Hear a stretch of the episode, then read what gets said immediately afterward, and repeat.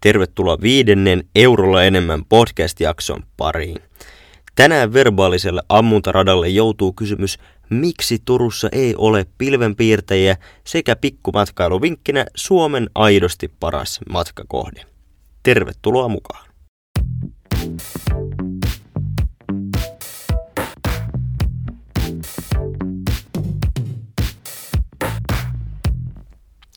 Vielä kerran oikein kuumasti tervetuloa uuden Eurolla enemmän podcast-jakson pariin ja terveisiä yhä viikko viikolta kuumemmasta vaatekomerosta jälleen kerran. Täällä tosiaan alkaa olla aika lämmin. En tiedä, ei nämä vaatteet tässä ympärillä sekä peittu tuossa vähän akustiikkaa parantelemassa yhtään tilannetta ollenkaan paranna, mutta ei anneta sen häiritä, nimittäin hiki ei tuoksu äänitiedostojen läpi, joten eiköhän mennä eteenpäin. tota, oli niin huono juttu, että itseäkin vähän vettä. Oi voi, no meni jo narulle.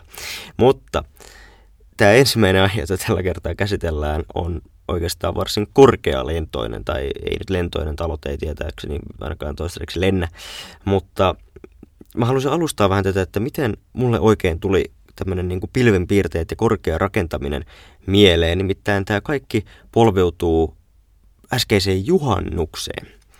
En tiedä, oliko muilla sellainen juhannus, että tulee korkea rakentaminen vahvasti mieleen, mutta itselläni oli nimittäin äh, juhannus torstaina, tai itse asiassa juhannus keskiviikkona, anteeksi tässä menee päivät sekaisin, mutta keskiviikkoiltana tai alkuiltana pakkauduin ystäväni Toyotan takapenkille ja, ja tota, lähdettiin puksuttelemaan kohti Keski-Suomea ja mökkiä ja, ja tota, täytyy tässä kohtaa sanoa, että kun istuu takapenkillä ja ja tota, vaikka siinä on kavereita samassa autossa, niin kyllä toi ruutuaika myös sen perusteella menee kyllä aika kovaksi. Mitä mulla näytti kahdeksan tuntia sen päivän jälkeen, vaikka olin tehnyt töitäkin. Eli, eli tota, kännykällä tulee päivässä kyllä hyviä aikoja vieteltyä.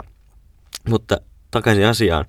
Nimittäin se auto, kun se puksutti oikein sillä hienolla kunnon farmari Toyotalla kohti Keski-Suomea, niin, niin tota, turkulaisena päädyttiin Mordoriin, eli, eli tota, Tampereelle – tultiin oikein Tampereen rajojen sisäpuolelle ja kivasti kurvailtiin siitä kohti Tampereen keskustaa. Ja, ja tota, kun mä olin katsonut sitä kännykkää oikein koko pitkän matkan, eli parisen tuntia, öö, tota, ja nostin sitten ensimmäistä kertaa katseeni ylös siitä kännykältä, oikeasti ehkä välissä oli vähän, ehkä vähän dramatisoitu, mutta nostin katseeni ulos siitä, tai ylös siitä kännykästä ja katsahdin eteenpäin, ja, ja tota, mut, mut valtasi siis hämmentynyt yllätyksen tunne, kun mä katoin Tamperetta siinä kohtaa. Ja se johtui siis siitä, että oli aivan kuin olisi ihan niin kuin eri paikkaan tullut, missä oli mun mielestä, kun viimeksi Tampereella kävi ja yleisesti kun vertaa vaikka Turkuun, nimittäin ne korkeat rakennukset, jotka siellä näki, näkyi, niin tuli aivan selkeästi siitä niin kuin kaupungin siluetista mun omiin silmiin. Siitä tuli niin kuin ihan poikkeuksellinen fiilis, kun yksinkertaisesti tuli semmoinen olo, että oho, nyt tultiin vähän isompaan paikkaan, että mikä tämä homma on, että, että ihan kuin suurkaupungissa oltiin, vaikka oltiin vaan Tampereella, että että kuitenkin, ja se antoi mulle tämmöisen sysäyksen siitä, että tässä podcastissa tällä kertaa käsitellään vähän sitä, että mitä semmoinen korkea rakentaminen on, ja miksi sellaista ei toistaiseksi Turussa ole juurikaan nähty. Korkeaksi rakentamiseksi lasketaan siis käytännössä yli 16 kerroksista rakentamista, joka tota, tarkoittaa sitä, että sitä ei esimerkiksi Turussa tai muutenkaan ihan hirveästi toistaiseksi olla. Siitä vähän kanssa riippuu tota, erilaisia määritelmiä. Ja pilvenpiirtäjäluvuissahan Suomessa on käytännössä tällä hetkellä kai yksi rakennus, joka on tuo majakka tuolla Helsingissä, eli se siinä kuuluisen kauppakeskuksen Redin päällä oleva, oleva nyt ensimmäinen valmistunut pilvenpiirtäjä – Siinäkin oli muuten se juttu, että, että tota, jossain 20 kerroksessa tyyli oli joku unohtanut vesilätkun päälle ja, ja vettä oli valunut parikymmentä kerrosta alaspäin ja sen takia sen valmistuminen muun muassa viivästyi. Eli tota, mahtokaveria vähän työpäivän jälkeen harmittaa, mutta joo. Mutta syitä siihen, että miksi tämmöistä niin korkeaa rakentamista tai pilvenpiirteiden rakentamista nyt sitten Helsingissä, kun siellä nyt ensimmäinenkin on valmistunut, niin miksi sitä Suomessa ei ole aikaisemmin oikeastaan ollut, niin siinä on muutama syy, miksi yleisesti sellaista ei ole tehty.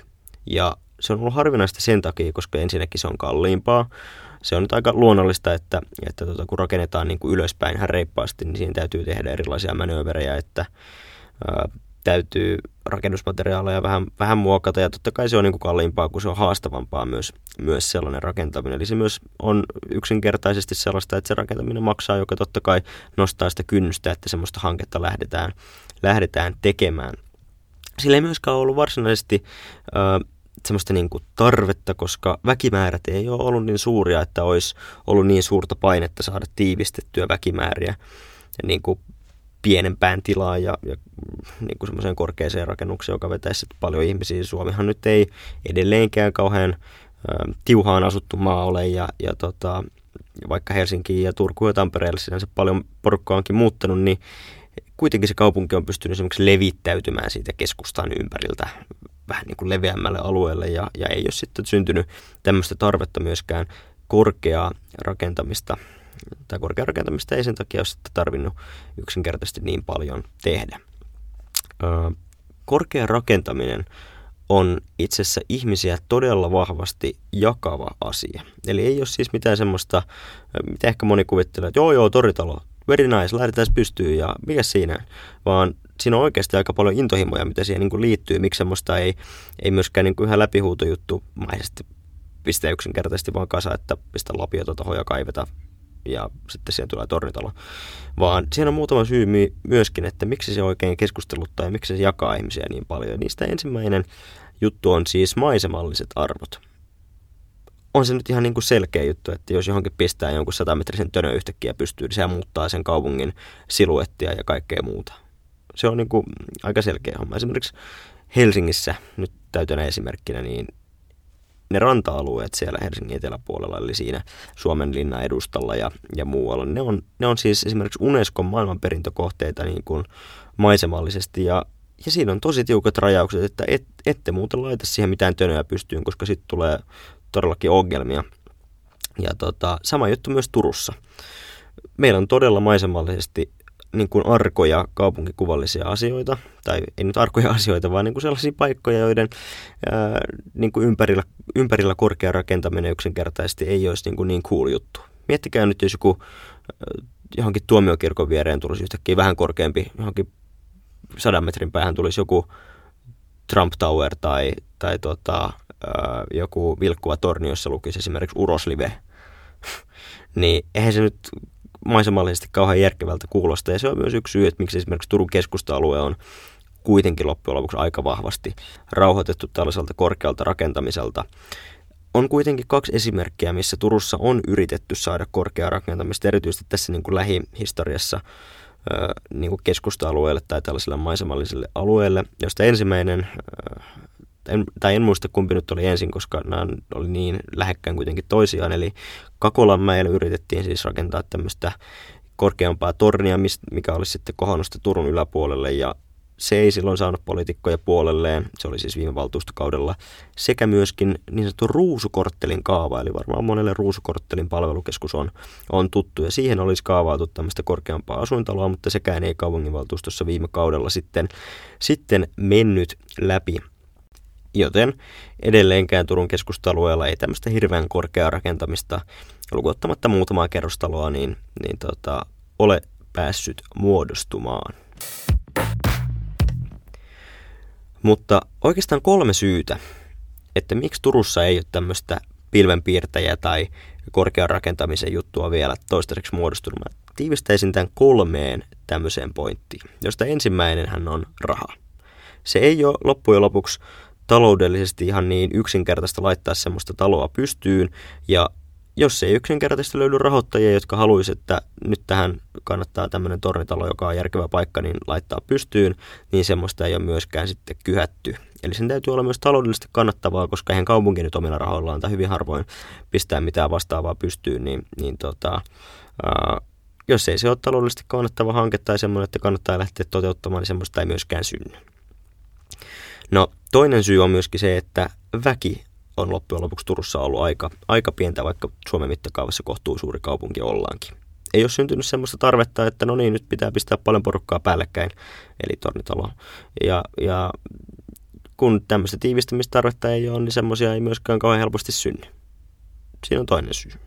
Ja, ja tota, kolmas syy on se, mitä tässä nyt oikeastaan äsken, äsken sitten mainittiinkin, eli maisemalliset arvot, jotka Turussa on, kuten kaikki tietää, niin todella todella herkkiä just johtuen siitä, että me ollaan Suomen vanhin kaupunki ja ihan kaikkialle sellaisia ei voida oikein laittaa.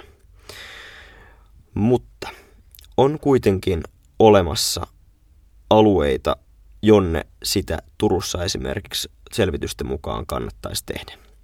Turussa on tehty tämmöinen korkean rakentamisen selvitys muutama vuosi, vuosi takaperi, jossa on niin kuin aika tarkkaankin, musta se on hyvä selvitys, siinä on tarkkaan katsottu näitä, näitä juttuja, vertailtu vähän ja pohdittu, että minne tämmöistä korkeaa rakentamista sitten kannattaisi oikein niin kuin sijoittaa. Ja tota, on kaksi paikkaa Turussa, jotka tämän selvityksen mukaan ja muutenkin olisi tämmöisiä, mihin tosiaan korkea rakentaminen sopisi aika hyvin. Niistä ensimmäinen on toisin niin sanottu matkakeskuksen tai ratapihan alue, eli tuossa, tuossa missä on tällä hetkellä juna-asema ja junaraiteet tuossa ratapihalla, niin siihen on tämä ratapiahanke nyt edistymässä kovaa vauhtia, ja se on yksi potentiaalinen paikka, mihin tämmöistä korkeaa rakentamista voitaisiin järkevästi, järkevästi sijoittaa. Mun mielestä oikein, oikein myöskin hyvä juttu. Ja tota, toinen paikka on luonnollisesti siis Kupittaan alue. Tällä hetkellä on muun muassa menossa tämmöinen hanke eteenpäin kuin Kupittaan kansi, jossa siihen olisi tarkoitus laittaa kansi päälle ja sen kannen päälle sitten korkeaa rakentamista ja rakentamista muutenkin. Ja sehän olisi niin kuin kaupungille hyvä sisääntuloväylä ja, ja sehän, niissä kohdissahan korkea rakentaminen myös toimii varsin hyvin, että kun sä suhailet sieltä Helsingistä päin, niin sä näet sitten omaa merkkejä siinä kohtaa, että siinä on korkea rakentamista, että hyvä buukia, niin edespäin. Nyt päästään jälleen kerran siihen osioon, kun mä pääsen linjaamaan, että mitä mä tekisin, jos mä olisin Turun yksinvaltias tai itsevaltias tai mikä ikinä valtias olisinkaan, kunhan ei kuningas, se on edelleen tamitamminen, annetaan se edelleen hänelle arkokuningas. Niin, mutta mitä mä tekisin tämän asian kanssa, jos mä saisin ihan itse ja yksin päättää? No, mä tekisin niin, että ensinnäkin mä tuen korkeaa rakentamista. Mun mielestä korkea rakentaminen on oikein jees, kun se toteutetaan järkevästi. Ja kuten tuossa selvityksessä mun mielestä tuodaan tosi hyvin esiin, niin siihen on kaksi järkevää paikkaa Turussa, missä sitä erityisesti kannattaisi hyödyntää. Sitä kannattaisi hyödyntää erityisesti siellä Kupittaan alueella, minkä kehittymistä mä tuen erittäin vankasti. Sinne sopisi korkea rakentaminen mun mielestä loistavasti siihen kun saadaan se kansi aikaan, niin, niin tota, siitähän tulee aivan loistava ja looginen kaupungin portti Turulle, joka näkyy sitten ihan reippaan matkan päähän ja, ja tota, yleisesti luo semmoista hyvää fiilistä. Eikä se hyvän fiiliksen vetäminen, mistä ihan hatusta tuu, vaan ihan tutkitusti korkea rakentaminen ja vastaava pystyy luomaan semmoista tiettyä houkuttelevuutta ja kehityksen mielikuvaa ihmisille, jota Turusta täytyy yksinkertaisesti pystyä myös hyödyntämään. Ja korkea rakentaminen ja yleisesti kupittaan alueen kehittäminen toimisi mun mielestä siinä ihan loistavasti. Eli erityisesti Kupittaan alue sekä sen lisäksi myös Ratapihan alue, missä ehdottomasti korkealla rakentamisella annan tukeni.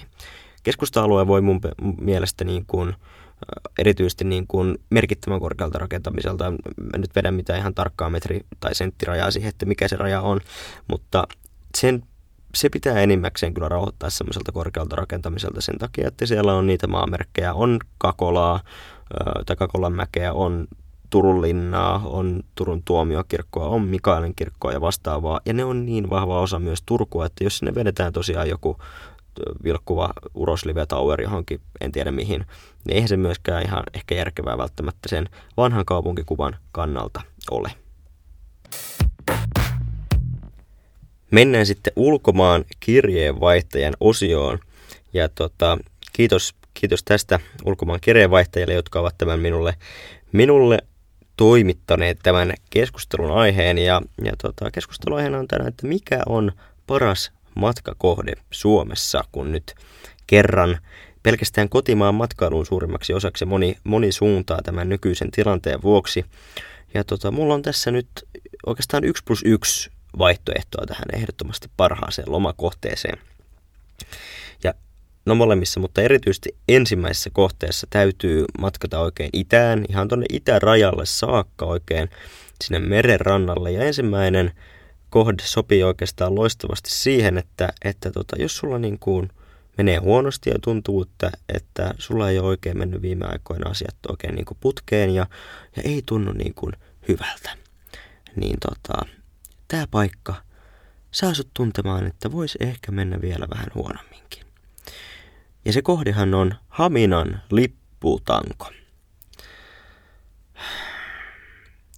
Yli 100 metriä vai en muista onko 100, 100 metriä, mutta 100 metrinen lipputanko, joka maksoi melkein 700 tonnia ja jota jouduttiin moneen kertaan väkertämään uusiksi, koska ilmeisesti se ei alun perin pysynyt oikein siinä maassa kiinni. Ja josta oikein kukaan haminalainen ei tykkää, mutta loistava turistikohde se on. Kyllä. Ehdottomasti Haminan lipputanko täytyy vastata tähän näin. Siis aivan, aivan niin kuin kuka on tämän idean niin kuin keksinyt. Ensinnäkin se toimitettiin myös myös siis Pietarista eli ulkomailta tämä, tämä tota, tanko sinne ja hirveä häslinki ja mikään kustannus ei pitänyt, mutta loistava siis, siis turistikohde, siis aivan, siis en tiedä. Pitää vaan hokea sanoa siis, koska en keksi sanoja. Oikeasti mä haluaisin vaan niinku olla ollut niinku tuollaisena kärpäsenä katossa siinä kokouksessa, jossa on Haminalaisen kunnantalo jossain toisessa kerroksessa, jo kaunis marraskuinen torstai-iltapäivä, kun kunnan kunnon henkilöt siellä on istunut saman pöydän ääreen ja perhana, mitä me keksitään, että tänne tulee porukkaa. Ja joku, penahan se siinä on varmaan keksinyt sitten viime metreillä, että no hei, miten olisi tuommoinen koripallokentän kokoinen, kokoinen Suomen lippu vedettäisiin tuohon satametrisen salkoon tuohon, että et aivan varmaan tulee kuule kaikki penat ja maijat tuolta, kuulkaa Helsingistä ja Ulvilasta ja Tampereelta, Rovaniemeltä, Oulusta saakka kattelemaan, että on niin komia lippuja, isänmaa, Suomi, Finland, Koskenkorva, JNE. Ja, ja tota, ovat sitten siihen päättäneet antaa rahaa. Ei siitä ilmeisesti oikein kukaan tykännyt, nimittäin Yle julkaisi tämmöisen katugallupin ää, jossain kohtaa Haminasta. Ja, ja ei, ei siinä sanottu, että kuinka monta ihmistä siinä oli niin haastateltu, mutta ilmeisesti aika monta. Ja tasan yksi ihminen sanoi, että yes, yes, very good. Ja, ja tota, kaikki muut sanoivat, että ei perhana, että miksi se pistää rahaa tollaiseen. Toki turkulaisena, niin onhan tässä nyt kaiken näköistä omastakin takaa, mutta haloo, satametrinen lipputanko. Joo, että juuri siitä syystä, niin, niin tota, jos susta tuntuu pahalta, niin lähde katsomaan Haminan lipputankoa. Mutta tämä 1 plus 1, eli tämä toinen, on sitten toinen kunniamainen ansaitseva. Se on myöskin Ylen äänestyksestä poimittu. Lueskelin tuossa, tota, kooklasin jälleen kerran tuttuun tapaan jotain, että, että matkakohteet tai jotain muuta vastaavaa. Ja sieltä tuli tämmöinen Ylen äänestys muutaman vuoden takaa, missä äänestettiin siis Karmivin matkakohde. Mähän avasin sen niin kuin tietysti innoissani, että mitä sieltä löytyy. Että loistava, loistava äänestys. Ja, ja tämän äänestyksen siis kolmonen on semmoinen, jonka mä haluan erityisesti nostaa tässä. Ensimmäisenä on Talvivaara.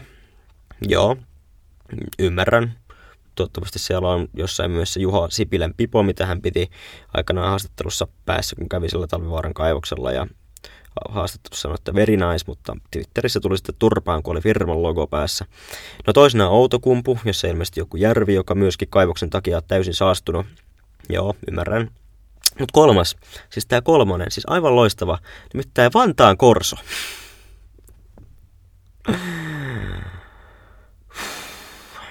Kelatkaa, nämä ihmiset asuu täällä joka päivä, sanoisi Arman Alisa tässä kohtaa. Siis Vantaan Korso äänestettiin kolmanneksi karmivimmaksi matkakohteeksi Suomessa. Joo, tota, siis nyt oikeasti tästä pitää pistää joku kansalaisliike, että kaikki Vantaan Korsoon, koska en, en karmivin oikeasti. Haloo jengi, meillähän on täällä ties, niin kuin, ties mitä paikkoja oikeasti. Ties mitä niin kuin, vaikka joku Anneli Auerin talo. Siinäkin olisi niin karmivampi kuin paikka kuin Korso, mutta joo, siinäpä. Ainakin itse ajattelin ehkä käydä tänä kesänä sitten Vantaan Korsossa. Voin ehkä toimittaa somemateriaalia sieltä. Ja ensinnäkin tämän niin kuin top kolmosen äänestäjät eivät ole siis käyneet ruisokkimppakämpässä sunnuntaina joskus puoli yhdentoista maissa. Vielä vähän ennen sitä vaihetta, kun epätoivoissa yritetään myydä sitä sunnuntai-lippua, kun enää ei, ei vaan pysty, koska se olisi kyllä Suomen karmivin matkakohde ja sieltä jengi tulee sinne vaan 90 000 ihmistä, no okei, ehkä vähän vähemmän, mutta 90 000 kävijää Ruisokissa vuosittain, niin, niin tota, selkeästi äänestyksen äänestäjät eivät siellä olleet näin käyneet. Tässä oli Eurolaimen podcast tällä kertaa. Pistä jakoon ja ei muuta kuin ensi viikkoon. thank you